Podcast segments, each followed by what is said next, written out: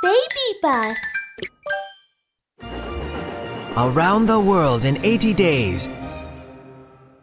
Episode 18 The Attack of the Indians.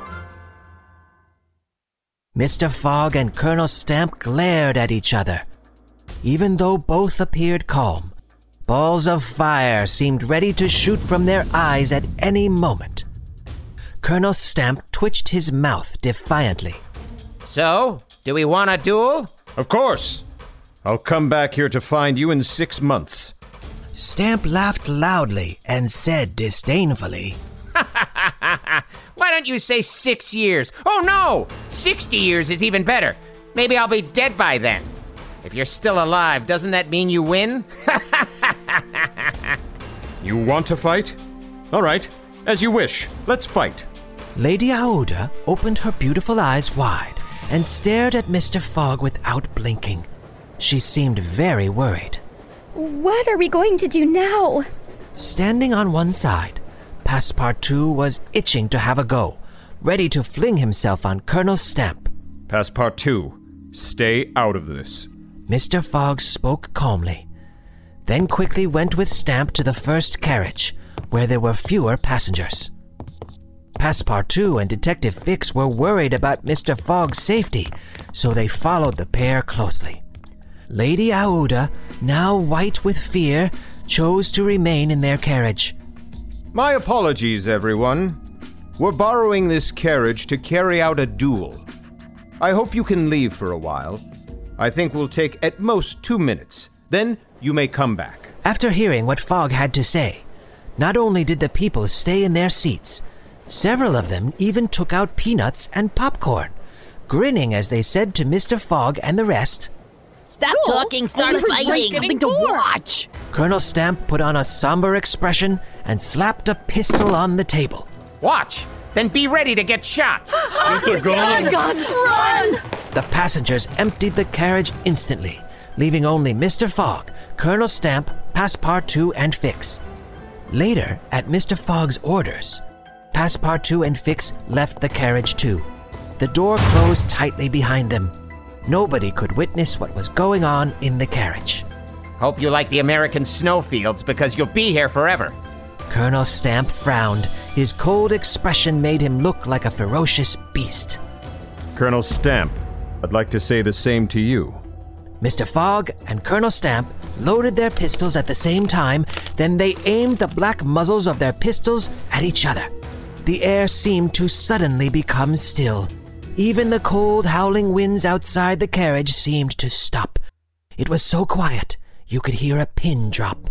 You're Death going to you. down. Mr. Fogg and Colonel Stamp were getting ready to pull the trigger. Suddenly, gunshots rang out from somewhere else. They looked at their own guns and realized that the shots came from outside the carriage. Something's wrong. Mr. Fogg leaned outside the window without hesitating. He saw a group of Indians riding tall, strong horses chasing the train. Several of them had already climbed aboard. A bullet suddenly flew straight at Mr. Fogg, hitting his hat and knocking it off his head. When Mr. Fogg and Colonel Stamp had closed the door to prepare for the duel, Passepartout and Detective Fix had glued their ears to the door, listening to what was happening inside. Fix, do you think my master can win? Hard to say. They were so nervous, their hearts were ready to explode.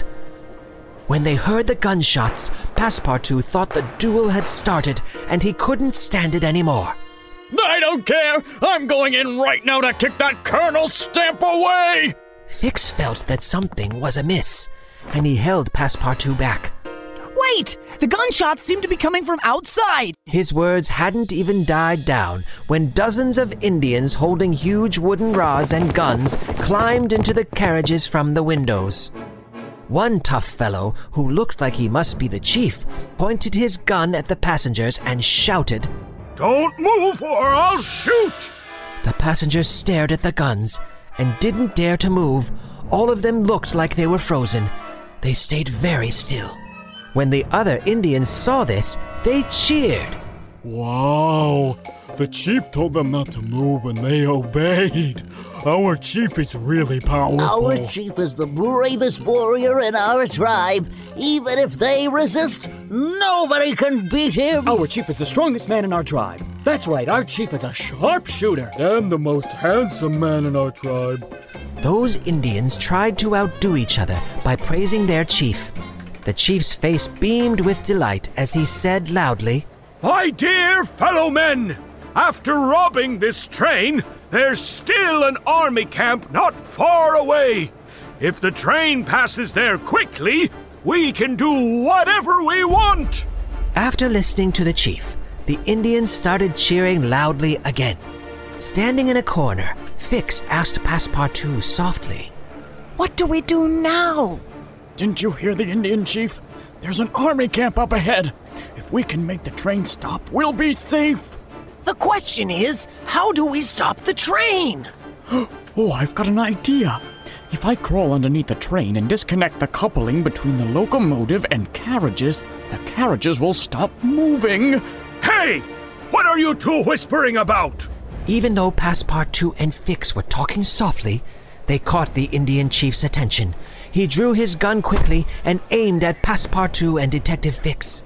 We're not saying anything. No, we were praising you. You really do deserve to be called the most handsome man in your tribe.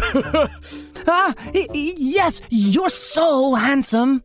The Indian chief's expression relaxed instantly.